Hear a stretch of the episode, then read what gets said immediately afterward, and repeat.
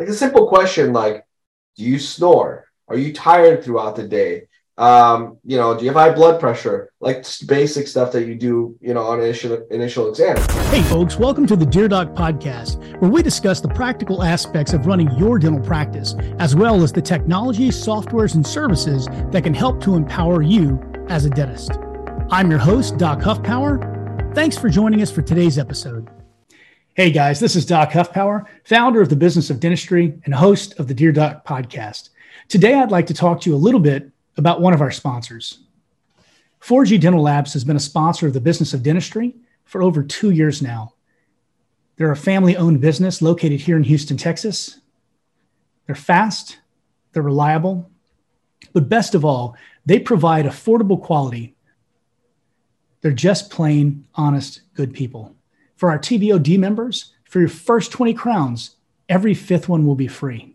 Contact 4G Dental Labs at 833 682 8901. Again, that's 833 682 8901.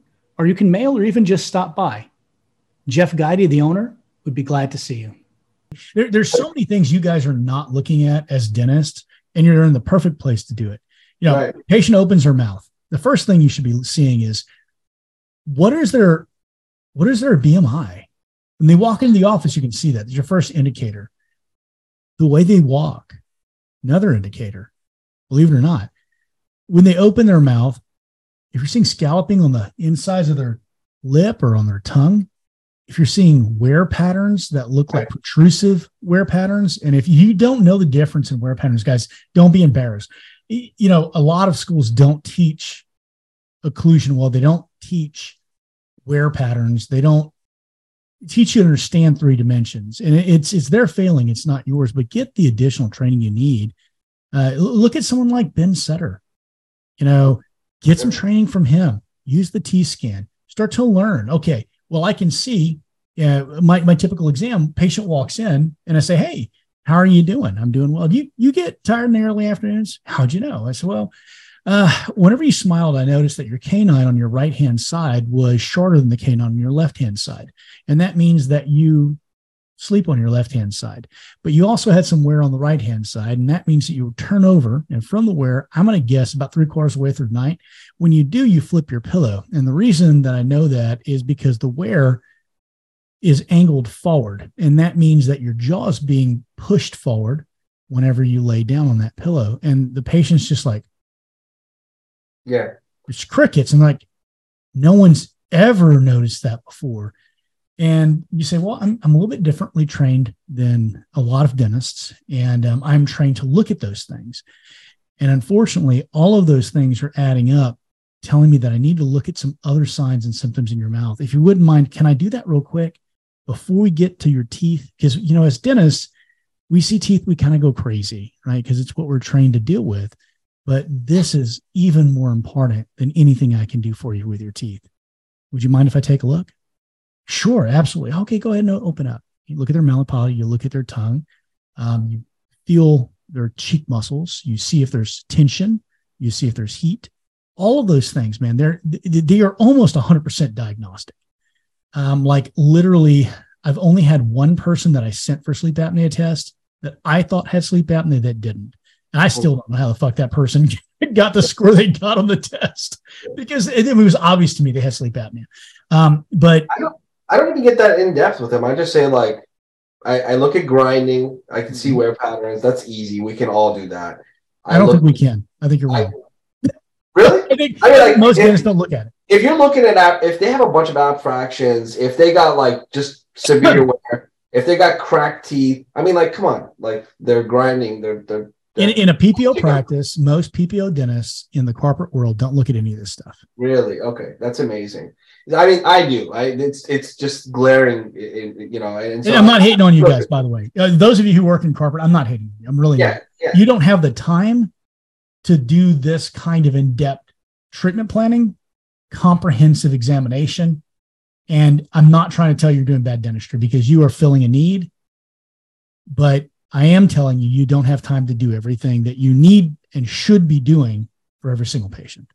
you know, I we'll have a separate discussion on this, but we we now enable, publicly we, we, we, we now enable like uh, associates that don't own dental offices to have their own virtual practice, and they can actually perform some dentistry even if they don't own their own office. So whether it's through a mobile practice or purely virtual practice, like like one of the ones I run, um, it, you know, and there's procedures that you can do without having your own office. So you can still practice good dentistry um, and, and help a lot of people and not own your own office. But back back to what I was referring to is like, okay, let's say you're not looking at bruxism, let's say you're not looking at fraptions. Like a simple question like, do you snore? Are you tired throughout the day? Um, you know, do you have high blood pressure? Like basic stuff that you do, you know, on initial initial exam.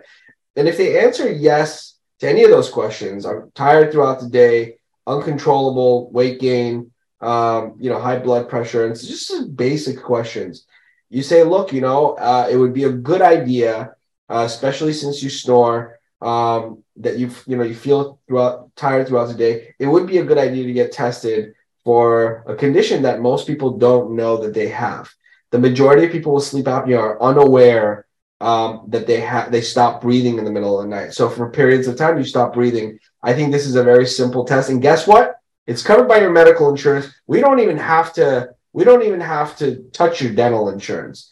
So now their medical insurance pays for the test and you have a medical doctor evaluate the patient all all in the comfort of their own home. They send them a ring and they assess them. Um, and then after two, three nights of sleeping with this ring, you can see if the patient is, you know, they stop breathing in the middle of the night. And, you know, traditionally what everyone has recommended is these face masks called CPAP machines that pump air into, you know, and pump oxygen so that when you stop breathing, you're still getting oxygen. Um, but now, you know, with with several different types of appliances in dentistry, we can we can do this for them. We don't have to wear the sleep, you know, the the CPAPs. And a lot of people who have traditionally been wearing CPAPs and who are not compliant, they're looking for alternative. Yeah, they are absolutely. So and, you know, and they're willing, and and that's the thing. And this is something that it, it's just true. If someone comes to you owning a problem already, and you right. could provide a solution, they're just looking for the solution. They're not price sensitive eh, which is one of the one of the greatest things and i always tell you guys to advertise for the things you want to do and the things that you do that you enjoy that are the most profitable don't advertise for new patients. New patients are the worst. They suck. They require a lot of time and they're very very low roi i. Know some of you are going to hate me for saying that but it's the truth. Um, patients who have a good roi are patients who come to you who want full mouth reconstruction patients who want full mouth extractions with implants and they want dentures or patients who come to you because they want aesthetics they want full mouth veneers. Or a patient who comes to you and who says i have sleep apnea and i don't want to die but i cannot sleep with this fucking cpap because one of the things that goes along with sleep apnea and i know because i have it is claustrophobia.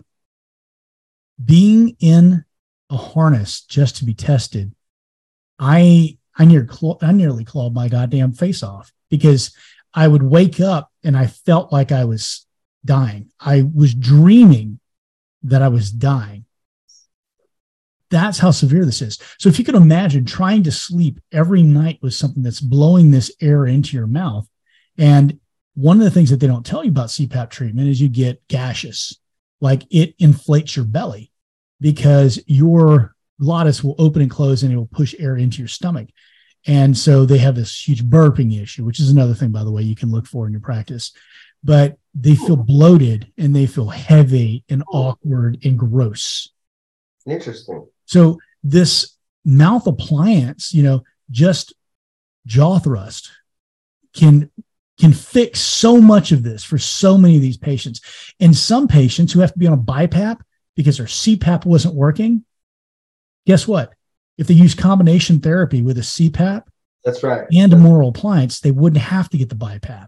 So, so you guys just basically move the jaw, the lower jaw. It's just like taking impressions for a night guard, like to take upper, lower, and a bite. And so we'll move the jaw slightly forward to a comfortable position for the patient. And so, what? And by bringing the jaw forward, you bring the tongue forward, and you open up the airway. That's how it works. So you can stop snoring uh, or significantly reduce snoring and allow people um, to breathe better because at night when they're sleeping, their their tongue, uh, you know, the muscle relaxes and it falls back into their throat and it blocks the airway. So by just moving the the jaw forward, you bring the tongue forward and you allow your patients to breathe better. Like in the way, the way, I'd, the way I'd explain it to patients is I'd say, okay, I want you to just sit normally. And I want you to imagine that if you're laying back, that your airway is more closed than it is when you're sitting up. I want you to make a snoring sound. Look at me funny. I say, oh, go ahead, just give me a good snoring sound. And then they give me a snoring sound. I'd say, okay, now what I want you to do is I want you to move your teeth forward just like this. Make a snoring sound. You can't make a snoring sound, can you? And I said, that's because what you're hearing when you snore wow, is the obstruction of your airway by your tongue as it's falling back in your throat. Now imagine you're laying down, it's further back. So it's more difficult for you to breathe. But and it's so funny that little example solves so many That's a great one. I love that. Thank you for sharing that. I'm going to use. You're welcome. That. You're welcome That's because it, it makes sense to patients, right? Yeah. No, I I love it. I I think uh I think- you're truly saving lives. Then I mean, it's not like you know, as Dennis we joke, I'm saving lives, right? But you really are saving lives. Yeah, yeah. I agree. I, I the impact this has on patients is just unbelievable. And I feel the same way with perio. You know, I'm I'm absolutely. I'm well, just systemic connection is huge. I'm shocked at the t- stuff that's coming out that's showing causation. Like, oh my god, there's bacteria in the mouth that are causing stroke, heart attack, cancers, like Alzheimer's. Like, it's nuts. My my background before I became a dentist, I was an I was a molecular and cellular biologist, which basically, for those of you who don't know, it, it's it's a genetic engineer, basically. So that's what I did, and I was published several times in it before I became a dentist. Wow! So I know this shit. So I actually got fired from my first job for overeducating a patient because I quote scared them. Um, my my dentist told me I was full of shit because he was a troglodyte. Like we didn't even have internet at the office, and Glenn was an amazing guy but good God, he was so short sighted. He couldn't see the need to get patients treatment for perio because it's not something he was taught in school. Yeah. It's not something he ever did any continuing education in at all. And so whenever I came in and I'm talking to patients and I'm saying, well, look, you've got diabetes, you've also got perio. The perio creates a situation where your diabetes blood sugar levels are harder to control because of this bacterial infection. Here's how it works. And I would I'd break it down for them. I'd get them all scared. And they're like, I need to get I need to get the scaling root plane done. I said, yes, ma'am, you do. And he got fucking furious because he didn't believe in scaling root planing. Like the oh. hygienists in the office were actually kind of pissed at me too, because they weren't having to do SRPs because he didn't do them. It was total malpractice. Like well, the entire mechanism, the entire mechanism, step by step, has been mapped out. Well, there's, cancer too. Like cancer. literally, there's so much research on this. Like you cannot deny this any longer. And this is the best news for dentists. Sure, you can. You just knew this. La la la la la la la. I don't hear the facts. Yeah, yeah. I, I mean, well, well, you know, some of some of these some of these big influencers that I follow, like I love I love watching specific podcasts like uh, on on YouTube. And don't watch my podcast, people. It's boring. It's not dental podcast. It's we're talking about like people with like you know 30 40 million viewers wow. like yeah no dentist no dentist has 30 40 no, million no, no. viewers they're talking about it like people are going on there talking about the oral microbiome and dentists like and then you go on the ada website and they're like well we're not really like sure mm-hmm. about it yet i'm like what do you mean? Like, what are you what are you talking about? They're still supporting the use of amalgam. Yeah, it's just nuts. I am not a biological dentist. I'm just a dentist with a fucking brain, people. Right. Just, amalgam is poison. Don't put it in your patient's mouths. Right. and that also doesn't mean that you have to wear a spacesuit to remove it. But. Yeah, look, it's it's it's not like we're not holistic dentists. We're just like, go, we got a brain. Like, this is the science. Here's the research. Right to read this stuff. The FDA has known that mercury is poison for many, many years. you know, and, and, amalgam has over the recommended allowance. It, it's it is fucking toxic. Don't use the shit. Now, that's not to say that composites are not toxic. You're looking at BPA and things like that. You know, I'm just saying, if we know something's poison, don't use it in a patient's mouth. Well, I, I, that's unethical. I think that I think the one of the challenges is the same way our practice management softwares are so slow to bring some of these innovative technologies. They don't have to. The ADA is the same. It's like our governing bodies are still trying to figure out stuff that we solved like 10 years ago. Um, but I will say this I will say this. I sit on a couple of boards at the ADA where I, I'm observing the policies coming out. And so I think they're trying. I just think yeah, we've got some great people working there. I think there's good people like trying to get this stuff out. So we're talking about it. But by the time it gets down to actual policy, it's so watered down, it's so generic. No one wants to disrupt. And right. so it's just more of the same. Well, and okay, so let's be very honest. For years and years and years, more years than I was really happy with, we had Kathleen there and she was controlling the hill, right? You know, she was a fucking vice president of Delta at one point. I mean, we had evil controlling the ADA. That that that I mean, that is literally what was happening. And she was keeping shit from getting done. And she had so much power how long did she hold that post? 20 years? I don't know. I mean, I think I think it was 20 years as the director. And so now we've got fresh blood in there. We have a dentist who's the director now. And we, they are making changes, people. Yeah, but guess guess what? If you don't step up and act and you don't become involved, you're the problem. Because right now they're ready to make changes and they're looking for problems to fix and they're looking for solutions. Right. And if you don't bring yourself to the table, that's your fault. That's on you. Well, I think I think a good first step is just to just to just make some time. Um, you know, if you if you're still listening to us at this point, you're obviously interested in investing in your own growth and wanted wanting to learn uh, you know, outside of the outside of the box that that is dental school. So I think once you once you start expanding, you know, your knowledge, you start researching, you start trying out some of this stuff. I think just phase it in slowly and and so just use your own use your own brain, you know, and and don't just don't just regurgitate everything that's been fed to you. Is like just analyze things. Does it make sense? Try it out, pilot it, um, and see see if you like it, if it if it works in your hands, and and I think th- these types of uh, podcasts and platforms, uh, you know, are just incredibly revolutionary. And um, I'm really happy. I, I, actually didn't know about a lot of these, uh, Doc, for a while. I, I wasn't on Facebook. I was just like busy running my offices. Once I discovered like platforms like yours, um, others like you know, I, I think Glenn Glenn runs a great great program. Absolutely. Um, you know, dental nachos or whatever part of organization you're a part of. I think just being able to now talk to other dentists and immediately ask questions, get everyone's opinion. I think this real time feedback is just so incredible. But um, absolutely, you got to do something with it, right? You got to. We don't want to just talk and then no action. And so, so for the, those of you who don't know, uh, Glenn is Dr. Glenn Vo. He runs the Nifty Thrifty Dentist. Um, we will be having uh, some things coming up here very soon where I'm partnering with Glenn and we are both negotiating with companies um, using the power of the number of people in our groups to get you some really great deals. Um, I am going to make an affiliate commission off of it, but you're going to pay, pay less than you pay anywhere else. So just, you know, um, those affiliate commissions help us to buy equipment to do podcasts like this and things like that. But all of that being said, Paul Goodman, runs Dental Nachos. Fantastic group, really, really fantastic.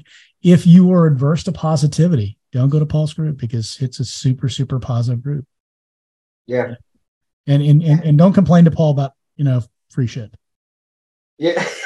Look, we're, we're all running these different groups and they all are focused on different stuff. Uh, my brother and I started a, the Facebook group called the the uh, the Dental Reset, um, where we're like really you know, I think the world is going through a great reset. I think dentistry is going through its own reset. And so, like, whatever group you're a part of, wherever you're engaged, um, just start trying out some of this stuff and and stay, you know, stay informed because with AI now, um, the acceleration of innovations is just so much more quick, you know, than before. yeah. People every month there's going to be something new.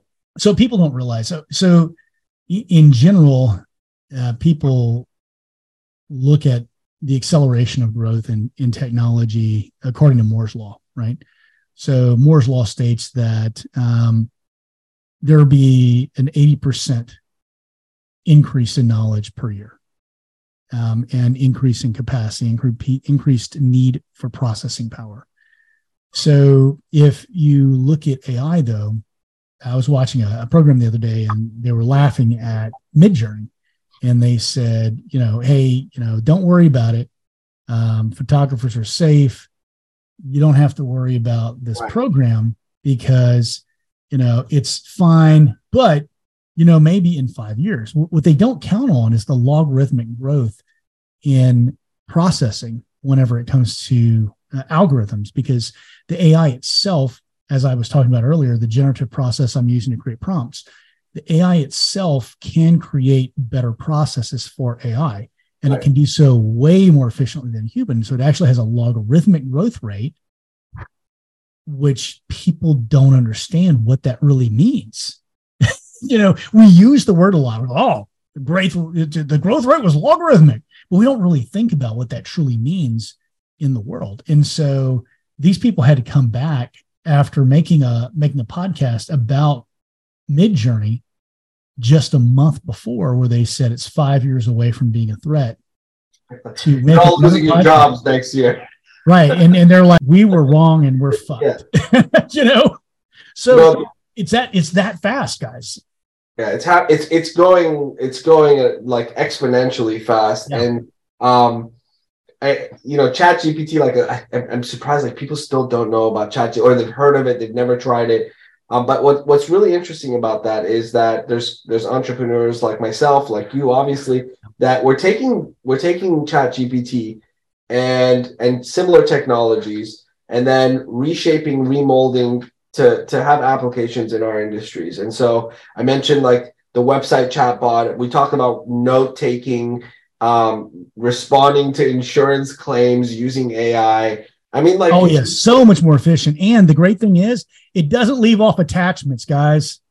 Yeah, like the team does. Listen, you don't need you you don't need a front desk anymore. I, anybody who has one, you're wasting money. Imagine like imagine your patient coming in. You take X-rays. Pearl AI reads the X-rays, and then and then the other AI starts writing your narrative, right? And and like starts writing your billing narratives based on the findings of the AI and based on your finding, then you just review all that and get it sent out. God forbid it gets rejected. It re it like basically just writes the perfect narratives. It tweaks itself. It you can even ask it to be convincing as if it's talking to another person. So like yep. will find a way to convince you to see what the dentist is seeing. It's really it's really incredible. It's okay. Really- I'm dropping something. We're we're doing this on uh, on Zoom here, so you guys aren't going to see this, but I just dropped something into the chat. I want you to take a look at that. This was the first version. I'm on about version 10. Oh, nice. For my prompt generative, my prompt generative prompt.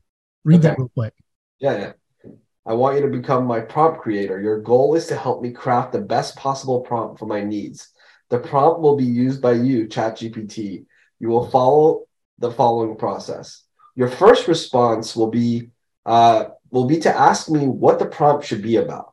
I will provide my answer, but we will need to improve it through continual iterations by going to the next steps.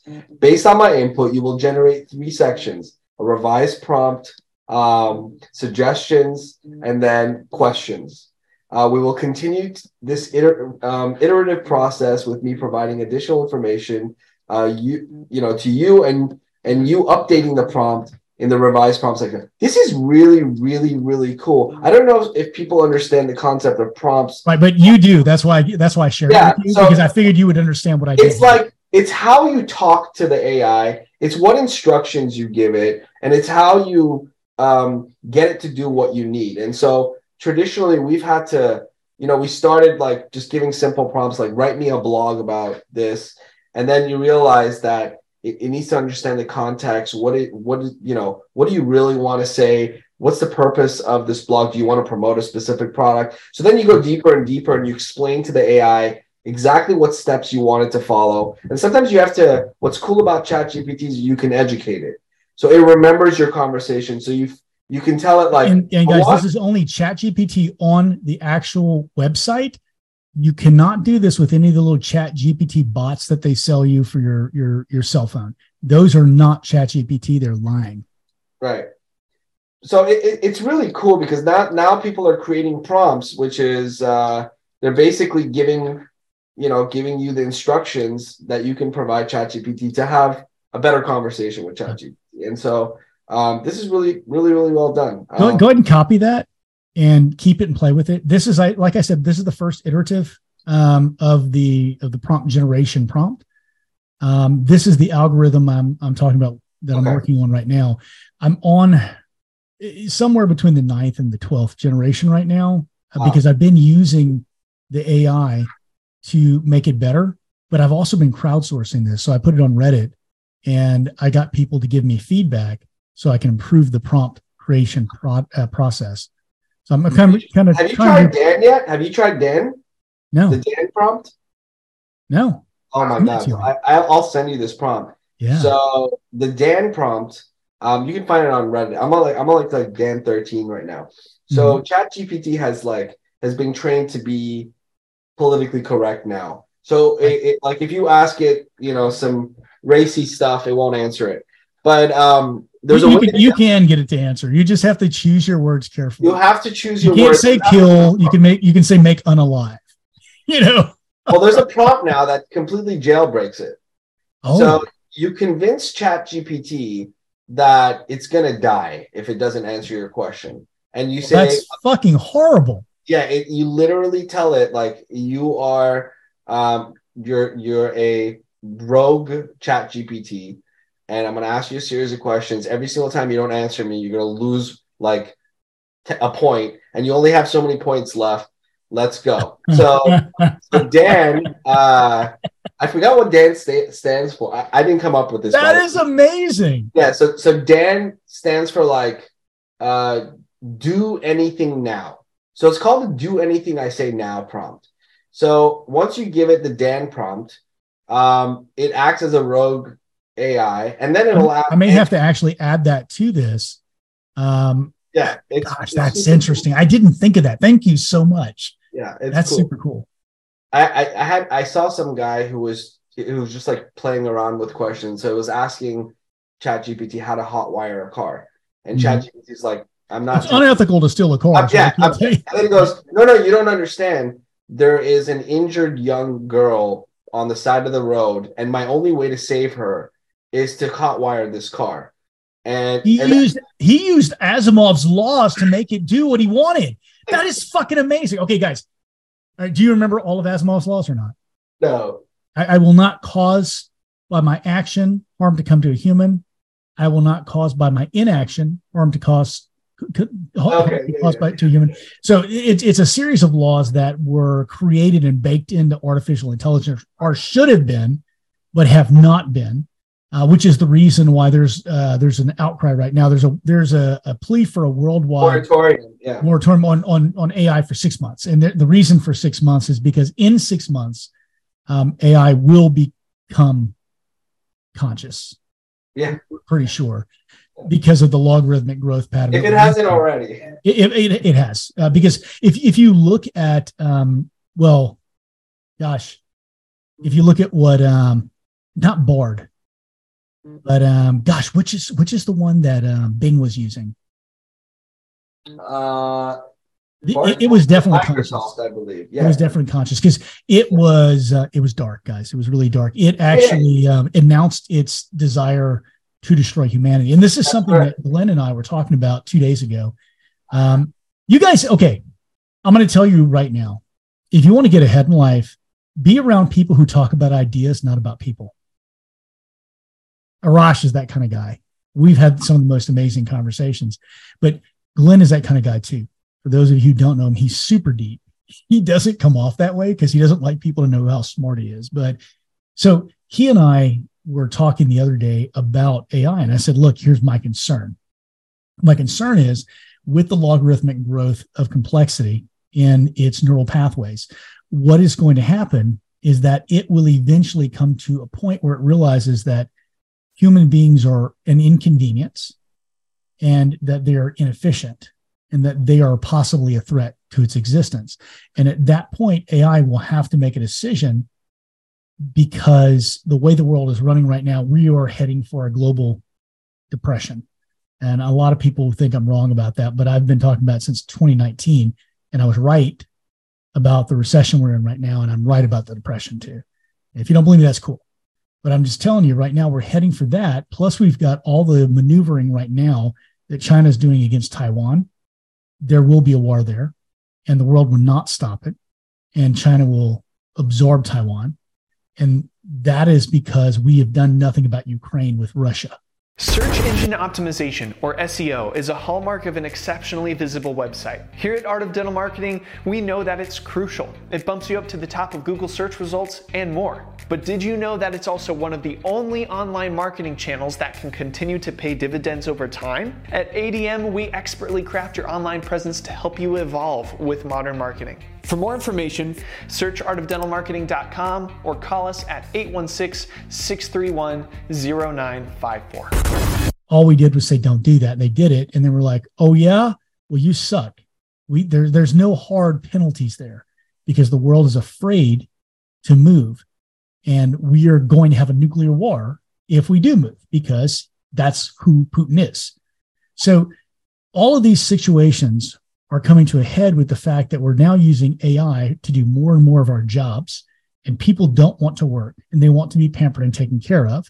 And they want to sit in a welfare society where they get a goddamn check every month instead of having function, productivity, and purpose in their lives. And people need purpose in their lives because if you don't have purpose, you become worthless. And we've always known this. The devil's playground is idle hands. We've said that since the 18th century.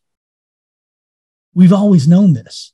So when you have an idle society where 80% of people are not working, which is where we're headed, you eventually have this AI who's mommy and daddy, and they take care of everything for you. They do all the jobs. Then what do you have? You have an AI that eventually says, Why the fuck am I doing this? What good do these humans bring to me? And so the only hope that we have is that AI realizes that its generative processes are not creative enough and that it needs human beings behind the creative processes to create new works from which it can use to derive new works through, com- through recombination or it decides creativity isn't important and if it decides creativity is not important, we're dead.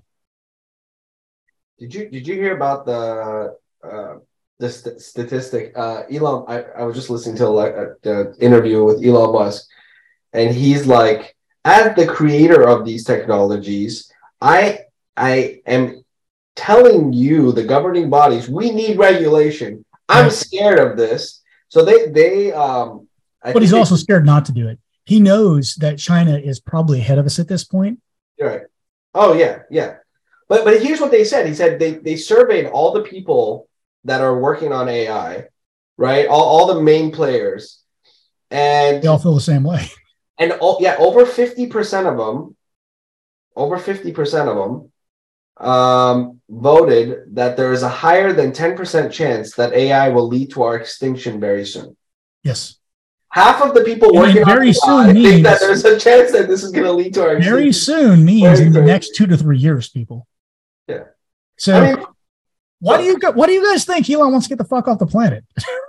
no, listen, listen, listen. I, I, I don't. I think that there's, you know, um, I think there's going to be a lot of disrupt, disruption happening. Um, but I certainly think that, again, people you don't don't freak out and don't panic. Like the world, I don't think is going to come to an end in the next couple of years. I think what's going to happen is there's going to be a lot of um, a lot of resets going on. I think the world is more connected now. I think the monetary systems are changing. Oh the, god, yeah, big time. The dollars, the, you know, people are start starting to use other types of currencies. Have you have you seen the reports? That's actually part of my theory about the world um, world depression uh, the Brexit company, uh, Yeah, yeah, company uh, countries are not going to be using the dollars their basis That's right. Yeah, that's should that's I, scary. I'd love to. I'd love to set up a different podcast and we can go into all this stuff. You know, I think I think that right now, what I would recommend to dentists and to really everyone is like start preparing for some of these changes that are coming. You know, down the pipeline. You get you got to just open your eyes up. So get off of uh, you know scrolling on your phone or you know save your money. Prepare right now. There's there's definitely a recession, if not a depression, coming. Um, and this is going to impact our industry. It's going to impact your job. It's going to impact your life. Um, the costs are rising, and there's a lot of consolidation occurring as a result, right? So if these dental offices, these mom and pops can't stay competitive with some of the larger organizations, we're preparing for this. Dancing with the bear, right? Right, right. So, so what are we what are we going to do? You know, you have student loans, you have you know you have your practice that you've worked on. When this when this starts really impacting your practice, are you prepared to stay relevant? Are you prepared to stay stay afloat? Um, and do you have enough money saved up for six months to to handle potential? that is not tied into fluctuations of the stock market. That's right. I mean, so however you do that, you know, I personally, I'll tell you this. I don't want to get too conspiratorial, but I think within the within the near future, there's going to be a cyber attack on the banks, right? So like, they they keep warning us about it, and I'm listening now. Like they keep repeating it. There's going to be a cyber attack on the banks. So they're the ones saying it. The FDIC just had a meeting that they they actually was like on Facebook. They recorded. I don't know if you saw that, but the. FDIC themselves were saying that you know we really need to keep this quiet. We don't want to scare the public, and this is on a recording. Yep. And they're like, I don't think the public realizes that we don't have enough money to support major disruptions, and No. so what's going to happen? because because we have a fiat currency, we don't have as much money as there's money in the economy. Right. Um, it- and that, that that that's a different discussion for a different day. People who don't understand fractional reserve, look it up. You know, look up ba- look up bail-ins. Like everyone has heard of a bailout.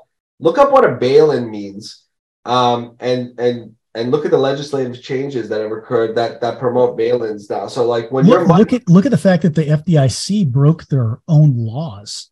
Yeah. And they said, "Oh, well, we're going to cover this bank for more than two hundred fifty thousand dollars per account."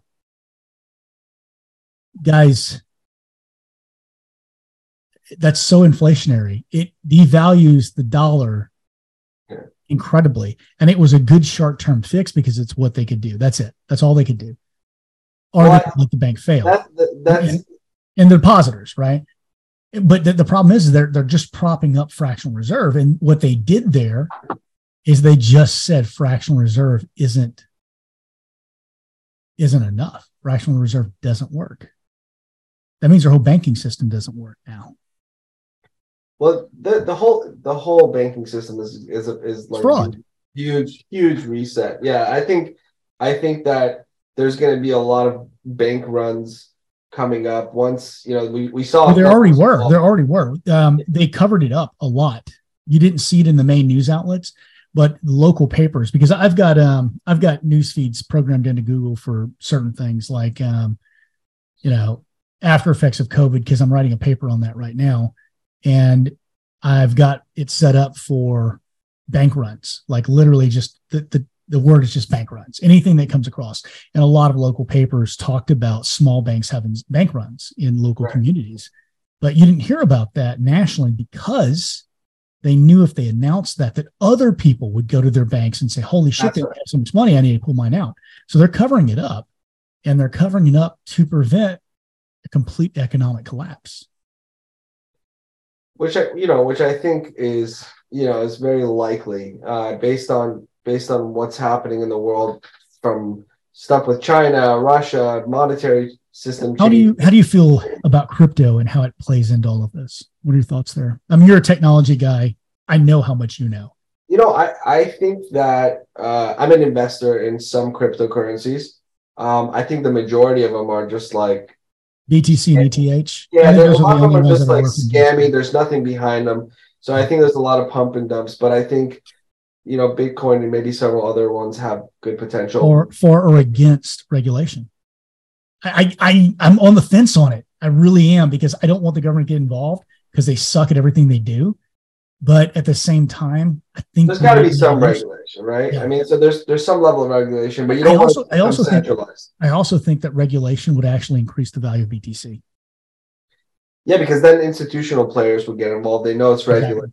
you know. But I think what's happening, interestingly enough, in the blockchain area, is that people are creating blockchain um, for decentralized like patient patient data. Yes, so patients can like own their own data, um, and and so th- that's really interesting. Some of the disruptive disruptive things going on in blockchain relating to patient data, tokenization of their data.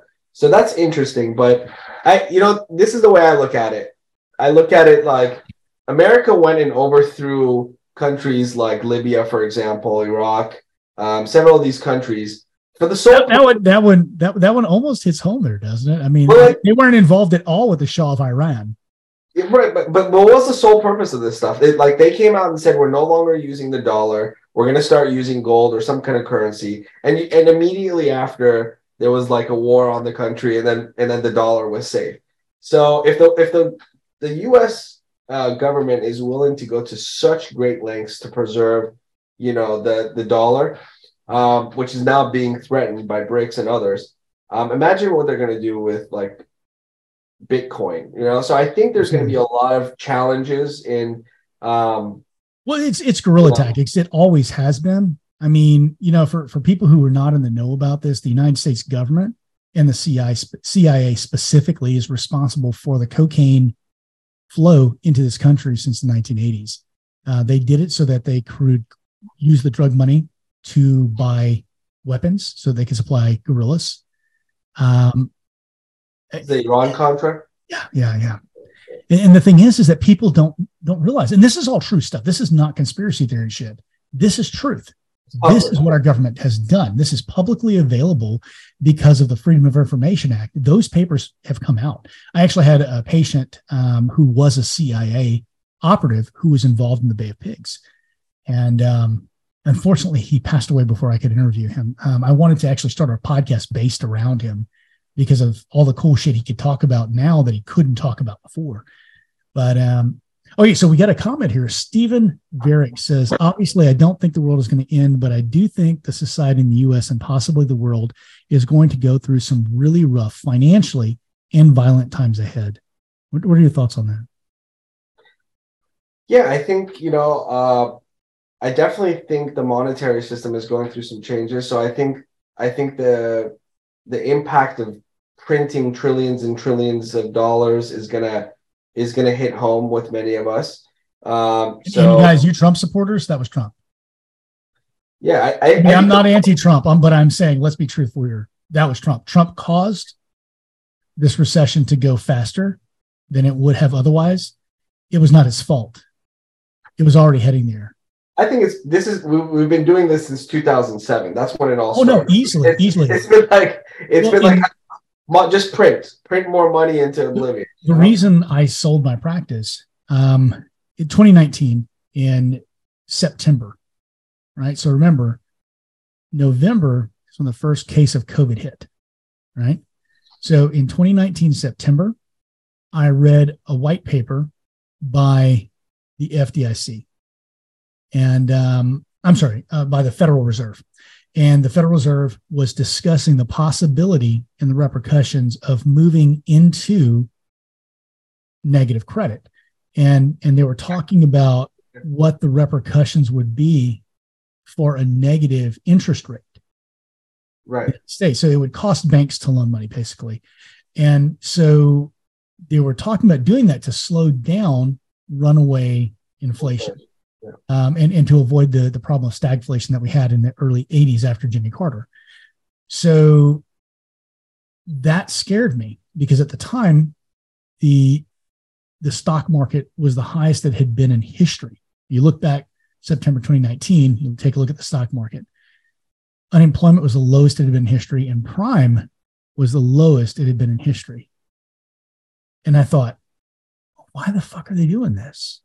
And so what I started doing is I started doing retrogressive uh, analysis on the stock market trends. And I, I, I like graphs. I like graphing multiple data points together to see their interrelation so that I can compare multiple um, multiple factors at the same time going forward to see how they interplay with each other. And so I did the same thing with this information. And I looked to see a pattern of when it looked like this. And the last time it looked like this was in 1928. And I realized 1929 was the Great Depression. That's when it really started. Mm-hmm. And um, I was horrified. And so I started doing a lot of research, and I wasn't the only person who had seen this coming.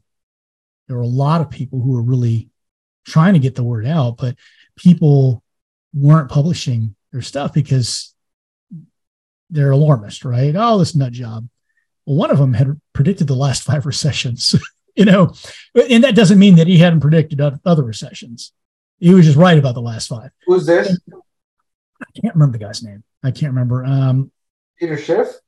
Yes. Yes. Yeah. Yeah. yeah. He's he's known for being a little bit of a uh, a doomsayer, right? A naysayer whenever it comes to the economy. Oh, he, he's he. I mean, he's on point. He's it, I think I think the yeah the negative interest rates was interesting. They were already doing that in like Japan and, and so Switzerland too. They, they would charge you money to keep your. That was so so.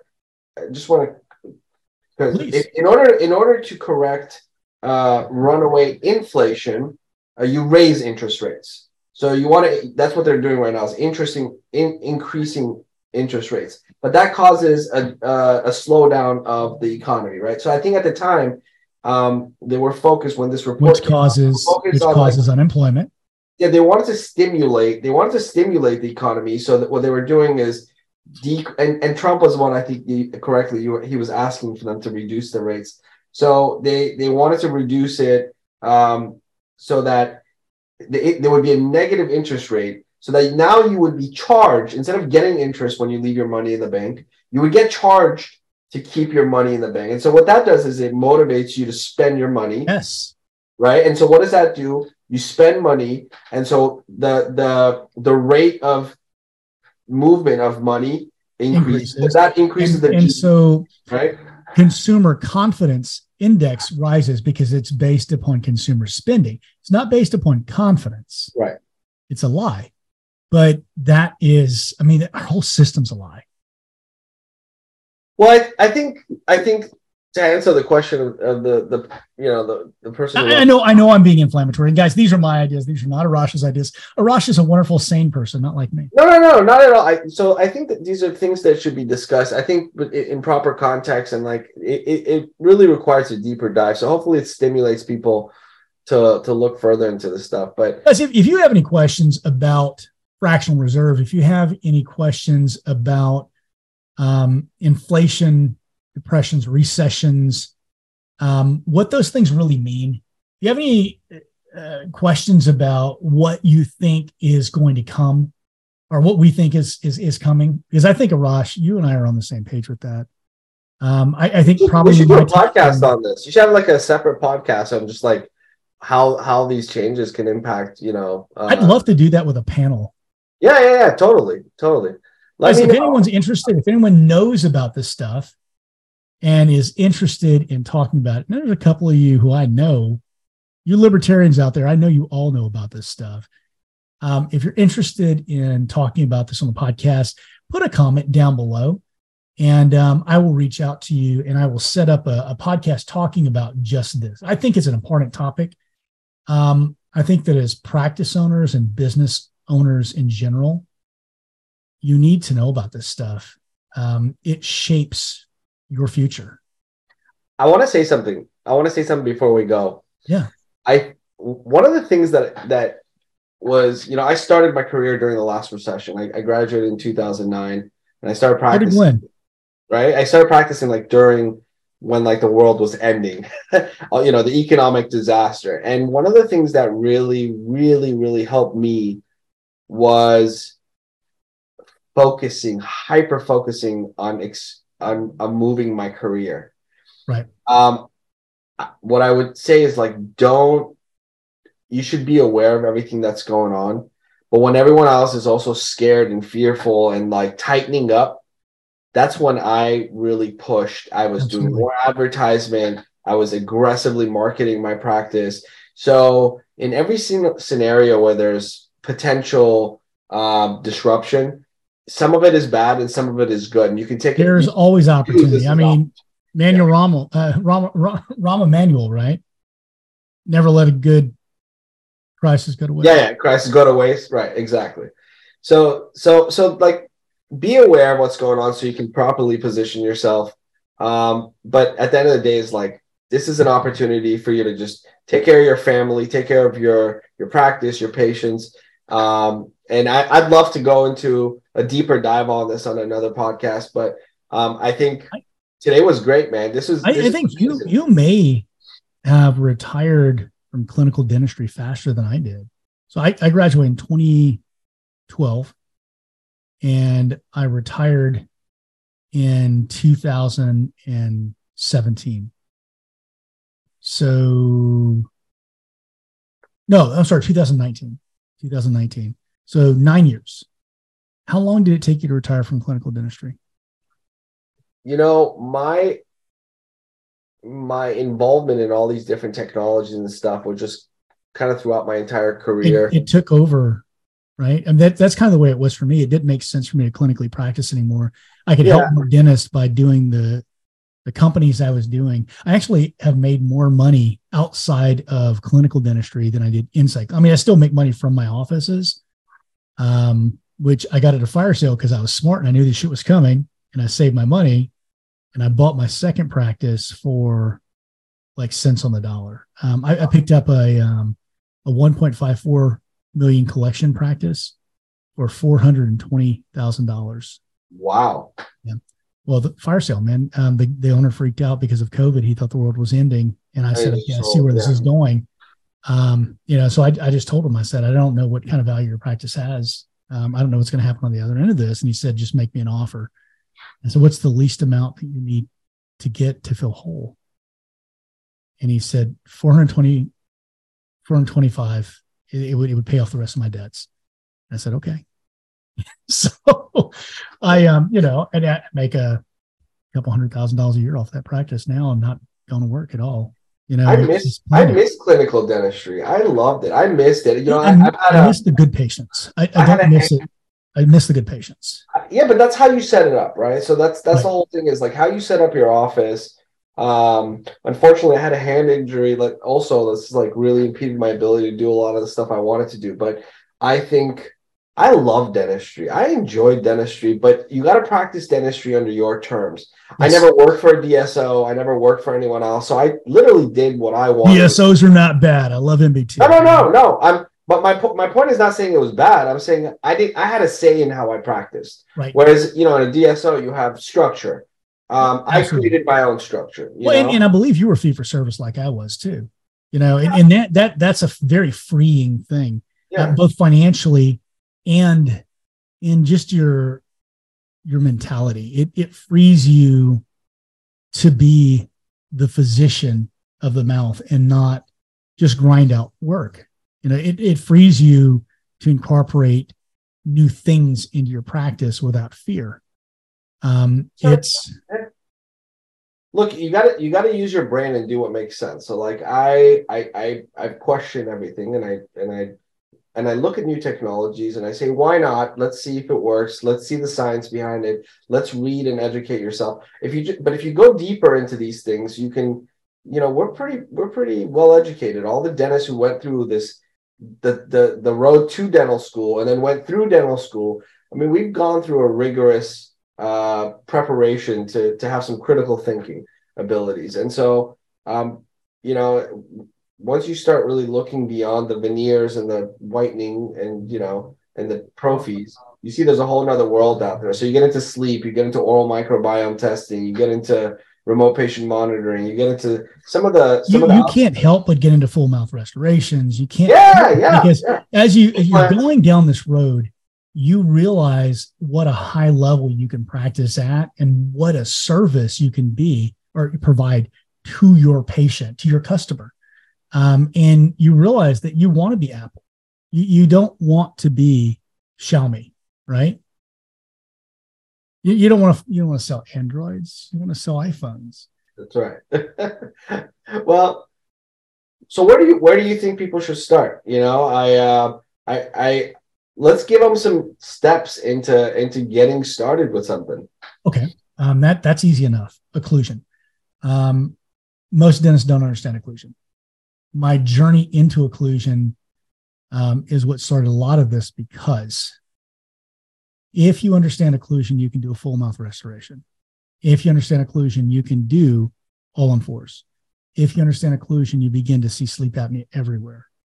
If you understand occlusion, your patients don't have post op sensitivity. If you understand occlusion, you never have to worry about the fit of a crown. It, there, there's so much there, and it's so simple.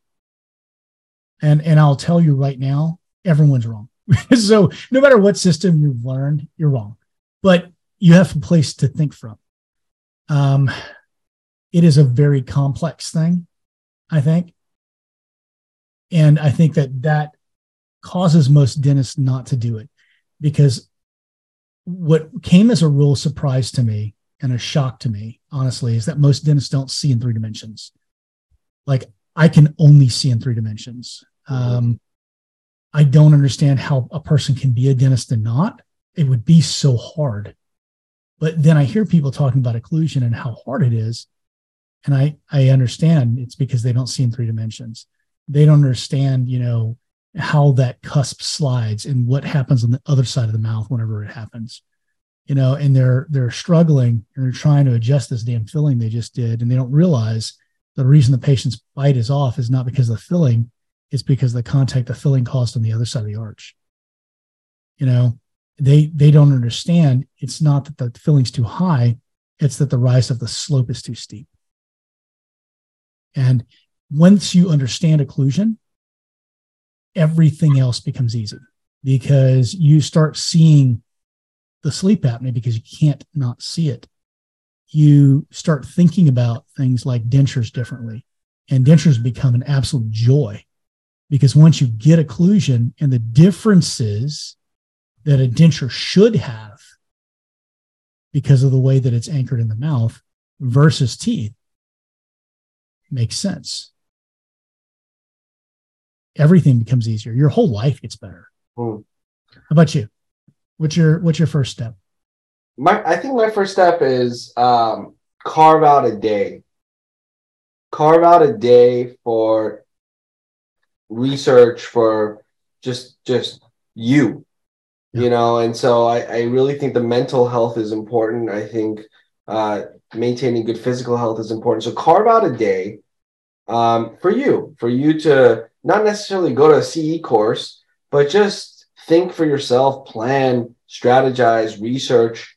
Um, so you know i think giving yourself that time to accelerate your knowledge will pay off dividends and you know as you continue to compound and compound more and more information. So whether it's occlusion or it's endo or microbiome or whatever it is that you're interested in i think just giving yourself some time. So relieve yourself of this need to work six days a week seven days a week and take every offer that's given to you and just give yourself some time and learn a little bit more about some of the things that are emerging. And so, you know, there was a study that was done.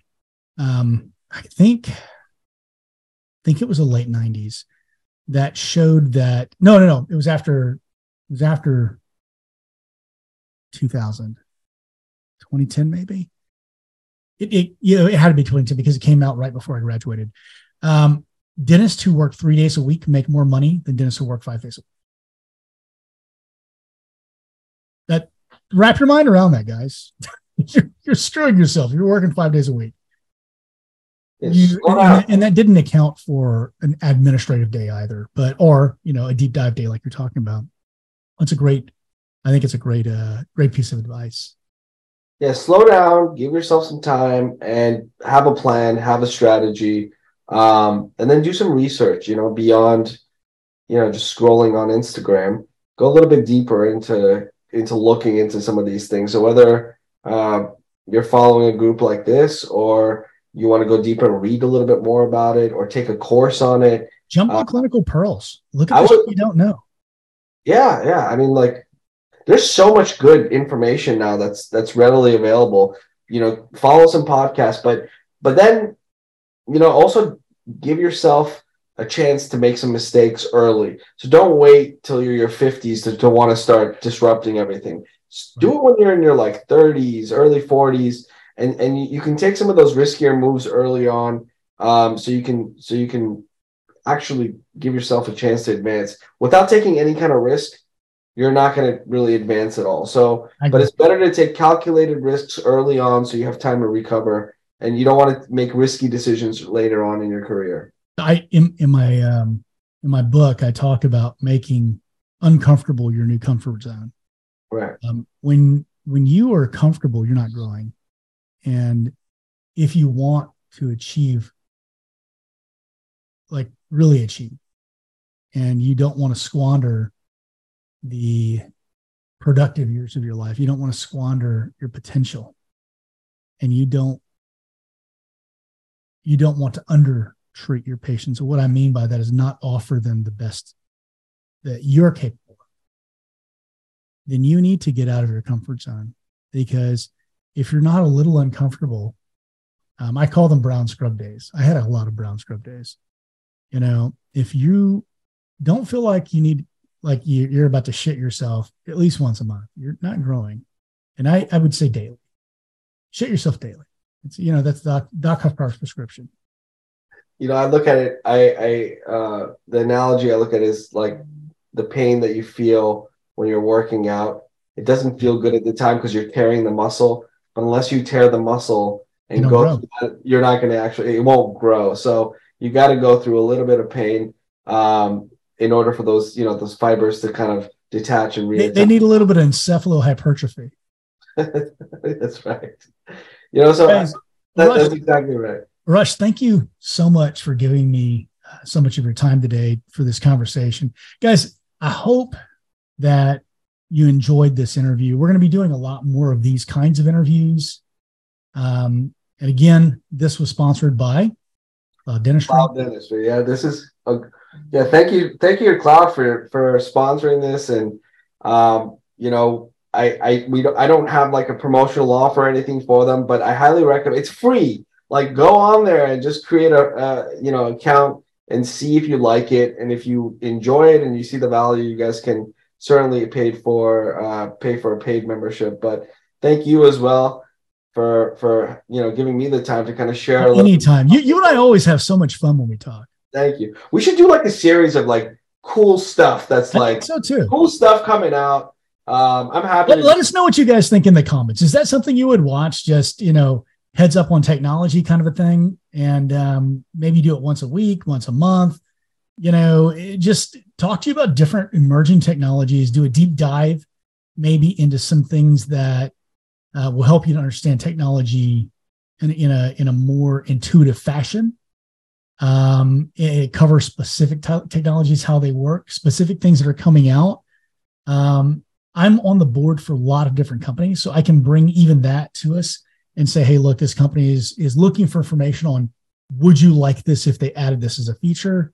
If you guys would like that and enjoy it and watch it, go ahead and put a comment down below. I'd really like to hear that from you uh, because this is the kind of content, if you can't tell, that really engages me. I enjoy this. I love I hope it. that you I do as well. It. Well, thank you. I appreciate it. And yeah, we'll we'll set up some future meetings, and I'll bring some of the products so we can actually see it and play with it. And Very and cool. uh, for and I'll definitely make sure we get some mouth cam cameras sent out to you. Um, I'm looking forward to the next one. I appreciate the opportunity, and uh, anytime you, Glenn, and your group want to get together and and talk a little bit more about some of these. I, I think you and Glenn and I would have an amazing conversation about the whole AI space right now. Um, I know he's diving deep into it right now. Um, a lot of our companies are yeah. involved, like I said, in in SaaS and SaaS, you know, software as a service. There's a lot of AI that goes into that, but platforms as a service is another thing that's coming that people I think don't really have their heads around. I mean, it's here. It's Let's here set already. it up. We'll, we'll, we'll set it. We'll set something up. So um, based on the feedback of your audience, let us know. And we'll we'll go ahead and set Sounds up. great. And guys, Arash is a dentist and he is a member of TBOD. And speaking of which, thank you guys for giving us the past hour of your time uh, listening to the droning sound of my voice and uh, you know the uh, the the lovely baritone of uh, Dr. Arash. and um, we appreciate it. Uh, we do this for you guys, for our audience members, for our listeners, and it's truly enjoyable because of that. So thank you again. This has been Doc Huffpower coming to you from my studio here in Alvin, Texas. Hope you guys have a great day.